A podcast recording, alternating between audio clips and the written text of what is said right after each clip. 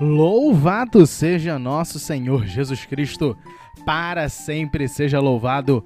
Um bom dia, querido ouvinte da nossa Rádio Catedral FM 106,7, a sintonia da felicidade.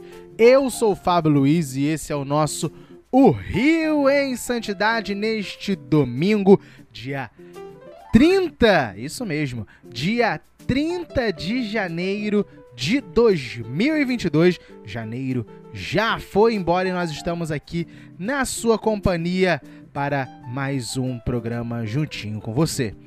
Você sabe que na abertura do nosso programa nós sempre rezamos o tercinho do amor da venerável Odete Vidal Cardoso e é isso que nós vamos fazer.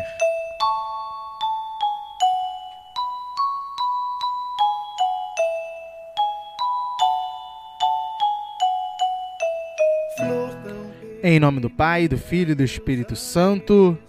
Amém. Quero passar o meu céu fazendo o bem à terra. Primeira dezena. Meu Jesus, eu vos amo. Meu Jesus, eu vos amo. Meu Jesus, eu vos amo. Meu Jesus, eu vos amo. Meu Jesus, eu vos amo.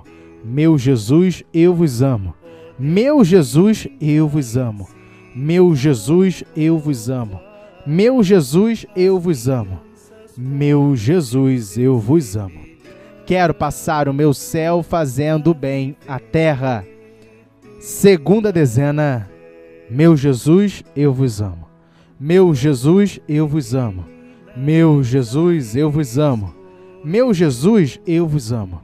Meu Jesus, eu vos amo. Meu Jesus, eu vos amo.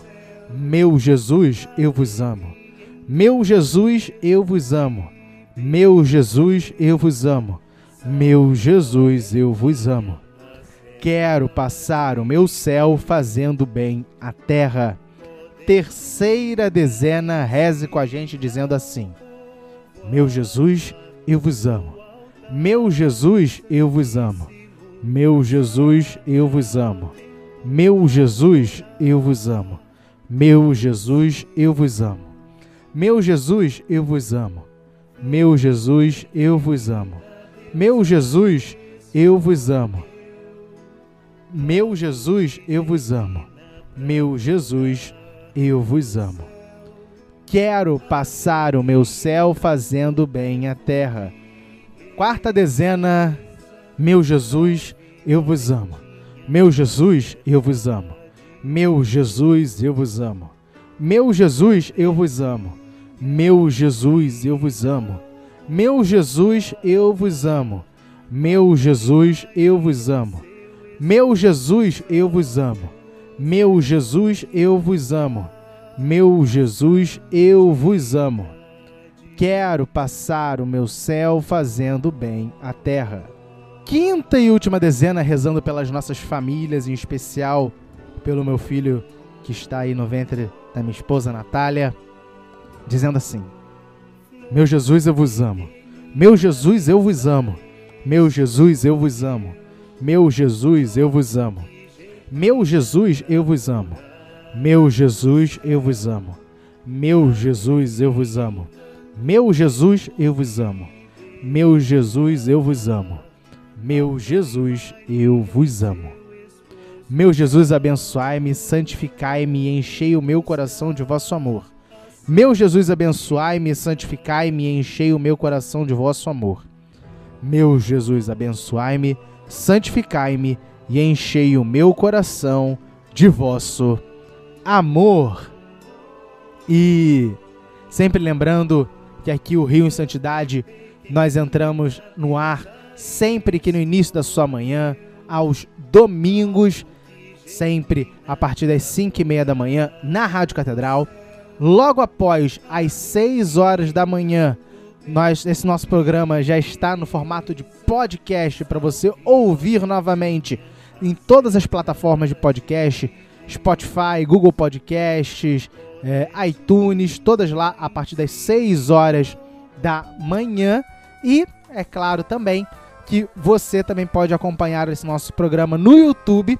Hoje o programa né, dessa semana no YouTube será somente em áudio, normalmente é em áudio e em vídeo, quando a gente faz com o padre João Cláudio. Hoje ele não pôde estar aqui com a gente, mas você também pode acompanhar às 18 horas no YouTube da Arquimig Niterói, Padre João Cláudio. Você acha lá o nosso programa O Rio em Santidade lá no nosso YouTube. Então, durante todo domingo você pode encontrar o nosso Rio em Santidade. Aqui na Rádio Catedral agora, depois no podcast no Spotify, no Google, no, no iTunes e à noite no YouTube. Não perca, compartilhe, continue com a gente.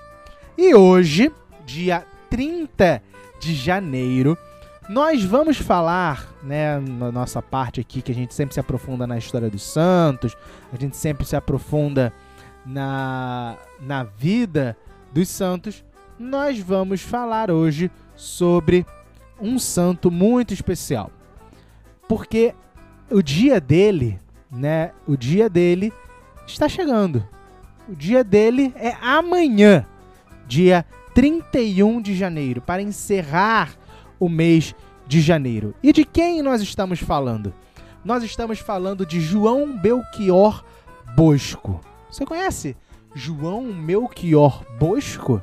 Não? E se eu falar o nome Dom Bosco? Você eu acho que sabe já quem é. Então, João Melchior Bosco, mais conhecido como Dom Bosco, nascido em Castel Nuovo em 19, desculpa, dia 16 de agosto de 1815 e falecido em Turim, no norte da Itália, no dia 31 de janeiro de 1888, foi um sacerdote católico italiano, fundador da Pia Sociedade de São Francisco de Sales e proclamado santo em 1934 aclamado por São João Paulo II como pai e mestre da juventude, é o padroeiro da capital federal do Brasil, Brasília. Como assim? Que história é essa? O pessoal de Brasília conhece essa história. Mas nós estamos aqui principalmente para o Rio de Janeiro, mas claro também para todo o Brasil e para o mundo através da internet. Então, a gente vai contar essa história aqui também. Vamos continuar aqui. Seguidor da espiritualidade de, e filosofia de São Francisco de Sales, Dom Bosco era um fervoroso devoto de Nossa Senhora Auxiliadora. Vou fazer aqui um, um parêntese. Nós vamos chamá-lo de Dom Bosco porque, diferentemente da cultura brasileira, portuguesa e espanhola, né? O dom na Itália, esse título de dom, é o título dado para os padres. Né? Então, Dom Bosco ele não era bispo, como Dom Orani nós temos aqui. Né? Temos os outros bispos, a gente chama de Dom, né? que é uma, uma abreviatura de senhor em latim, né? Dominus. Né? Os, os bispos, na, quase que no resto do mundo todo, são chamados de Monsenhor. Né? Então, Dom Bosco ele é um padre, né? ele é um sacerdote, nunca foi é, ordenado bispo, mas não se confunda. Dom Bosco é um padre, né? Diferentemente se a gente fosse chamar, por exemplo, quando Dom Arani vai a, ao Vaticano, né? Agora ele é chamado de cardeal, né? Porque ele é cardeal, mas antes é chamado de Monsenhor, né? Mas aqui no Brasil é de Dom, mas não se confunda. Vamos continuar aqui. Dom Bosco é padre, então se a gente fosse aqui seria chamado de Padre João Bosco, né? Então não vamos nos confundir. Mais tarde, dedicou seus trabalhos a São Francisco de Sales, quando fundou os Salesianos, com sede em Turim. Juntamente com Maria Domenica Mazzarello, fundou os, o Instituto das Filhas de Maria Auxiliadora, uma congregação de freiras dedicada ao cuidado e educação das meninas pobres. Ele ensinou São Domingo Sávio, de quem escreveu uma biografia que ajudou o, e que, que ajudou o menino a ser canonizado. São Domingos Sávio foi um dos alunos de São de, de São João Bosco, né, Dom Bosco, no oratório. A gente vai ver sobre isso. Em 1869, a 18 de abril, um ano após a construção da Basílica de Maria, de Maria Auxiliadora em Turim, estabeleceu a Associação de Maria Auxiliadora, a ADMA, que tem aqui no Brasil, conectando-a a compromissos facilmente cumpridos pela maioria das pessoas, com a espiritualidade e a comunidade, missão da congregação mariana. Mas como foi a vida de Giovanni ou João Bosco? Giovanni Bosco nasceu, né, como eu disse, na noite de 18 de é, na noite de 16 de agosto de 1815, no vilarejo das colinas de Bec, na Itália. Ele era o filho mais novo de Francesco Bosco e de Margherita Otiena. Ele tinha dois irmãos mais velhos, Antônio e Giuseppe. Os Boscos de Bec eram agricultores da família Mogliana. João Bosco nasceu em uma época de grande escassez e fome no interior do Piemonte. Piemonte é essa região ali na, na no, no, norte da Itália, que né, atualmente é a região mais rica da Itália, né, mais industrializada, mas nessa época muito pobre. É, isso tudo aconteceu naquela época, principalmente por causa da devastação pelas guerras causada pelas guerras napoleônicas e pela seca de 1817. Quando ele tinha um pouco mais de dois anos, seu pai Francesco morreu, deixando o apoio de três meninos para sua mãe, Margherita. Ela teve uma, um forte papel na formação e na personalidade de Dom Bosco e foi uma das primeiras defensoras dos ideais de seus filhos. Em 1825, quando tinha apenas 9 anos, Bosco teve o primeiro de uma série de sonhos que desempenhariam um papel influente em sua perspectiva de trabalho e trabalho. Este primeiro sonho deixou uma impressão profunda nele pelo resto da vida, segundo suas próprias memórias. Aparentemente, Bosco viu uma multidão de meninos muito pobres que brincavam e blasfemavam, e um homem que aparecia com roupas nobres, de porte masculino e imponente. O homem disse-lhe: Você terá que conquistar esses seus amigos, não com socos, mas com, mas com gentileza e bondade. Portanto, comece agora mesmo a mostrar-lhes que o pecado é feio e a virtude é belo. João Bosco, aos 10 anos de idade, no oratório festivo, começou a observar a atitude de seus colegas de classe e, em todas as lutas, era o árbitro. Ele servia ali de juiz das briguinhas, né? E me, os meninos, mesmo mais velhos, tinham medo dele, porque João Bosco conheceu os seus pontos fortes e fracos. Formação sacerdotal.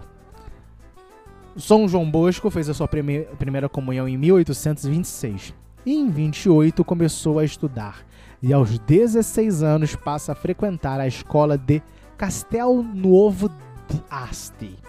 Em 30 de outubro de 35, quando completou 20 anos, ingressou no seminário de, de Thierry, sendo ordenado sacerdote em 5 de junho de 1841 pelo bispo Luigi Franzoni. Após a ordenação, ele se transfere para Turim. Naquela época, a cidade de Turim tinha uma população de mil, de mil, desculpa, de 117 mil habitantes. Ela refletia os efeitos da industrialização e da urbanização Numerosas famílias pobres viviam nas vilas e favelas da cidade, tendo vindo do campo, né, o fenômeno do êxodo rural, em busca de uma vida melhor. Ao visitar as prisões, Dom Bosco ficou perturbado ao ver tantos meninos de 12 a 18 anos de idade. Ele estava determinado a encontrar um meio de impedir que terminassem aqui. Devido ao crescimento populacional e à migração para a cidade, Dom Bosco considerou os métodos tradicionais do ministério paroquial ineficientes. Ele decidiu que era necessário tentar outra forma de apostolado e começou a encontrar os meninos onde eles trabalhavam e reuniam-se em lojas e mercados. Eles eram pavimentadores, cortadores de pedras, pedreiros, rebocadores que vinham de lugares distantes, recordou em suas breves memórias. O oratório não era apenas uma instituição, instituição de caridade, e suas atividades não se limitavam aos domingos. Para Dom Bosco, tornou-se sua ocupação diária. Por duas vezes, ele tentou fornecer acomodações em sua casa. A primeira vez que roubaram os cobertores, no segundo em que esvaziaram o palheiro. Ele não desistiu. Em maio de 1847, ele abrigou um menino de Valência, em um dos três quartos que estava alugando nas favelas de Valdoco, onde morava com a mãe. Ele e Mama Marguerita começaram a acolher órfãos. Os meninos abrigados por Dom Bosco eram 36 em 52, 115 em 54, 470 em 60 e 600 em 61. 800 é o máximo mais tarde. Dom Bosco e seu oratório se mudaram pela cidade por vários anos. Ele foi expulso de vários lugares em sucessão. Depois de apenas dois meses, meses com sede na igreja de São Martin, todo o bairro expressou sua irritação, claro, com o barulho das crianças. Uma queixa formal foi apresentada contra eles no município. Também circulavam boatos que é, as reuniões conduzidas pelo padre e suas recolherações eram perigosas, que poderiam ser tra transformadas numa revolução contra o governo, e aí o grupo foi despejado. Dom Bosco também funda, né, pensando em, é, é, é, em organizar uma associação religiosa, mas o contexto político da Itália, né, que era a unificação italiana e a disputa entre a separação igreja e Estado, não estimulavam uma criação de uma ordem religiosa nos moldes tradicionais. Né? Se for pensar nos beneditinos, nos, nos franciscanos, nos dominicanos e tantos outros. O ministro Umberto Ratazzi ordenou organizar uma sociedade de, de, cidadãos que se dedicasse às atividades educativas, realizada pelos oratórios em moldes civis. Dom Bosco propõe a Sociedade de São Francisco de Sales, que seria vista como uma associação de cidadãos aos olhos do Estado e como uma associação de religiosos perante a Igreja. Após consultar o Papa Pio IX, Dom Bosco recebeu de seus companheiros padres, seminaristas e leigos a adesão à Sociedade de São Francisco de Sales em 18 de, é, 18 de dezembro de 1859. E em 14 de março de 62, os primeiros salesianos fizeram os votos religiosos de castidade, pobreza e obediência. A partir de 63, além dos oratórios, os salesianos passavam a dedicar-se também aos colégios e escolas católicos, para meninos e jovens. Com a separação entre Estado e Igreja, há forte demanda por colégios católicos, fazendo com que esse tipo de instituição se dissemine rapidamente. As regras da sociedade, chamada de constituições, foram aprovadas pela Santa Igreja em 1874. Em sua morte, em 1888, a sociedade contava com 768 membros, com 26 casas fundadas nas Américas e 38 na Europa, sendo uma deles aqui no Brasil, a primeira em Niterói, aqui nossa cidade vizinha, nossa arquidiocese vizinha. Um, uma das coisas que chamam bastante atenção na história de Dom Bosco são os seus sonhos. Não se sabe se seriam sonhos, seriam visões ou premonições. o próprio Dom Bosco parece que não sabia muito bem lidar com esses eventos. Por fim, decidiu lhe dar atenção, pois muitas vezes eram sonhos de caráter premonitório, que o avisavam sobre a morte iminente de algum aluno ou salesiano era seu costume contar o sonho a seu confessor ou diretor espiritual antes de contá-lo aos demais. Olha aí o discernimento. Não vem pensando aí que o teu sonho é, é, já é premonição alguma coisa sem fazer discernimento disso aí. Então, faça como Dom Bosco, né? Discerna, pelo amor de Deus. Com relação aos sonhos de São João Bosco, o beato Papa Pio IX ordenou-lhe que consignasse, ou seja, que reunisse tudo por escrito, em seu sentido literal e de forma detalhada, para o maior estímulo dos filhos da congregação salesiana. E aí vem o porquê dele ser padroeiro de Brasília. Se liguem. Num sonho, Dom Bosco vê entre os paralelos 15 e 20 do hemisfério sul um lugar de muita riqueza, próximo a um lago. E justamente esse texto, né, desse sonho de Dom Bosco é colocado, né, como por alguns intérpretes que esse lugar é Brasília. Por isso, o, o, São João Bosco ele é considerado um dos padroeiros dessa cidade, da nossa capital federal. Tanto que uma das primeiras construções de Brasília é a ermida a Dom Bosco, que tem bem nesse lugar do, desse paralelo é, 15, entre o 15 e o 20, ali onde Dom Bosco teria visto esta cidade à beira de um lago. Que é verdade, Brasília. Brasília tem um lago, né, que é o Lago Paranoá, que foi represado por Juscelino Kubitschek para poder deixar a cidade um pouco mais é, úmida, né? Porque é uma secura tremenda ali no entorno de Brasília.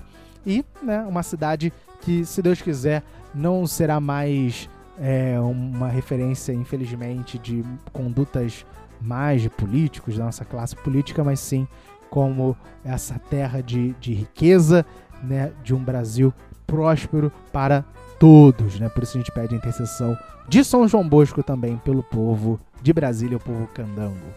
Morte e legado de Dom Bosco. Dom Bosco morreu em 31 de janeiro de 1888, né? Morreu no mesmo ano daqui da, da Lei Áurea no Brasil, né? Tanto que a princesa Isabel ajudou na causa de beatificação de Dom Bosco. Essa é outra história. Seu funeral foi assistido por milhares de pessoas. Logo depois, houve uma demanda popular para que ele fosse canonizado. A Arquidiocese de Turim investigou e testemunhas foram chamadas para determinar se Dom Bosco era digno ou não de ser declarado santo. Todo o processo que se faz né, até hoje do, do inquérito, primeiro na fase diocesana e depois na fase romana. O Papa Pio XI conhecia Dom Bosco e impulsionou a sua casa. Pio XI beatificou Dom Bosco em 2 de junho de 29 e o canonizou no domingo da Páscoa de 34, quando recebeu o título de pai e mestre da juventude. Enquanto Dom Bosco era conhecido popularmente como o santo padroeiro dos ilusionistas, né, ou seja, dos mágicos, em 30 de janeiro de 2002, Silvio Mantelli solicitou ao Papa João Paulo II, São João Paulo II, que declarasse formalmente Dom Bosco como patrono dos mágicos de palco. Mágicos católicos que praticam a magia do Evangelho veneram Bosco, oferecendo espetáculos de mágica gratuito para crianças carentes no dia da festa. O trabalho de Bosco, de Dom Bosco, foi realizado pelo seu primeiro aluno, colaborador e companheiro, Miguel Rua, que foi nomeado reitor-mor da Sociedade Salesiana pelo Papa Leão XIII em 1888. Uh, Dom Bosco foi tema da cinebiografia Dom Bosco, de 1935, é, interpretado pelo ator Gianpaolo Rosmino. E também foi tema de um filme italiano, esse eu vi, né, de 2004, chamado São João Bosco, Missão ao Amor, e também um filme de 1888, me desculpa, 1988, chamado Dom Bosco, interpretado por Ben Gazzara. E Dom Bosco, ele é muito popular aqui no Brasil por causa da sua presença, da presença dos seus filhos, né, os salesianos de Dom Bosco aqui no Brasil, né, tendo uma um papel muito relevante na educação, nos colégios salesianos, nas paróquias, em suas missões. Né? A igreja aqui, a primeira igreja salesiana no, no Brasil, em Niterói, é a igreja de Nossa Senhora Auxiliadora, que é né, também é, copadroeira da Arquidiocese de Niterói. Olha a importância né, da, das obras salesianas aqui, é, aqui no, no, na nossa vizinhança, podemos dizer assim. Se você não pôde ainda visitar a igreja, né, a Basílica de Nossa Senhora Auxiliadora no bairro de Santa Rosa, em, em Niterói. Vai, é uma igreja belíssima, belíssima, belíssima. Visite, vá lá. É, com todos os cuidados que você sabe, né, para esse momento. Mas vá lá, se puder participar de uma missa, participe. Logo do lado ali é o colégio salesiano e atrás, né, da, da basílica, no morro bem próximo, tem a, a imagem, né, de Nossa Senhora Auxiliadora que fica bem de frente para o Cristo. Na verdade, é o contrário, né? O Cristo Redentor fica bem de frente para sua mãe, Nossa Senhora. Então, essa história, essa relação é de Rio e Niterói, porque o monumento à Nossa Senhora Auxiliadora é anterior ao, ao monumento do Cristo Redentor. Então, o, o monumento do Cristo está olhando para Nossa Senhora em Niterói, na, na ali na, na imagem de Nossa Senhora Auxiliadora.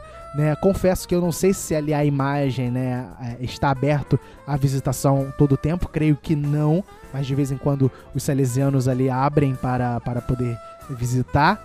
Mas de pontos de Niterói dá para se avistar a, a imagem de Nossa Senhora Auxiliadora. Essa é a história de Dom Bosco, claro, muito reduzida.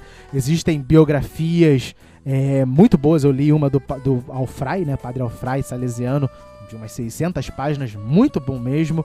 E se você quiser se aprofundar, essa é a dica que eu dou. A biografia Dom Bosco do Alfrai, Padre Alfrai, é a melhor que você pode achar. Claro, também os filmes e as séries produzidas.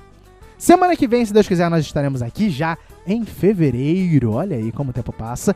E você fica agora com a programação da nossa Rádio Catedral, com o Ângelos, com o nosso querido cardeal, sua bênção, eminência. E semana que vem, se Deus quiser, Padre João Cláudio estará aqui com vocês para podermos ter mais um O Rio em Santidade.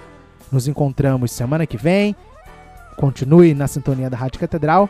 Até a próxima, se Deus quiser. Domingo sem missa, semana sem graça.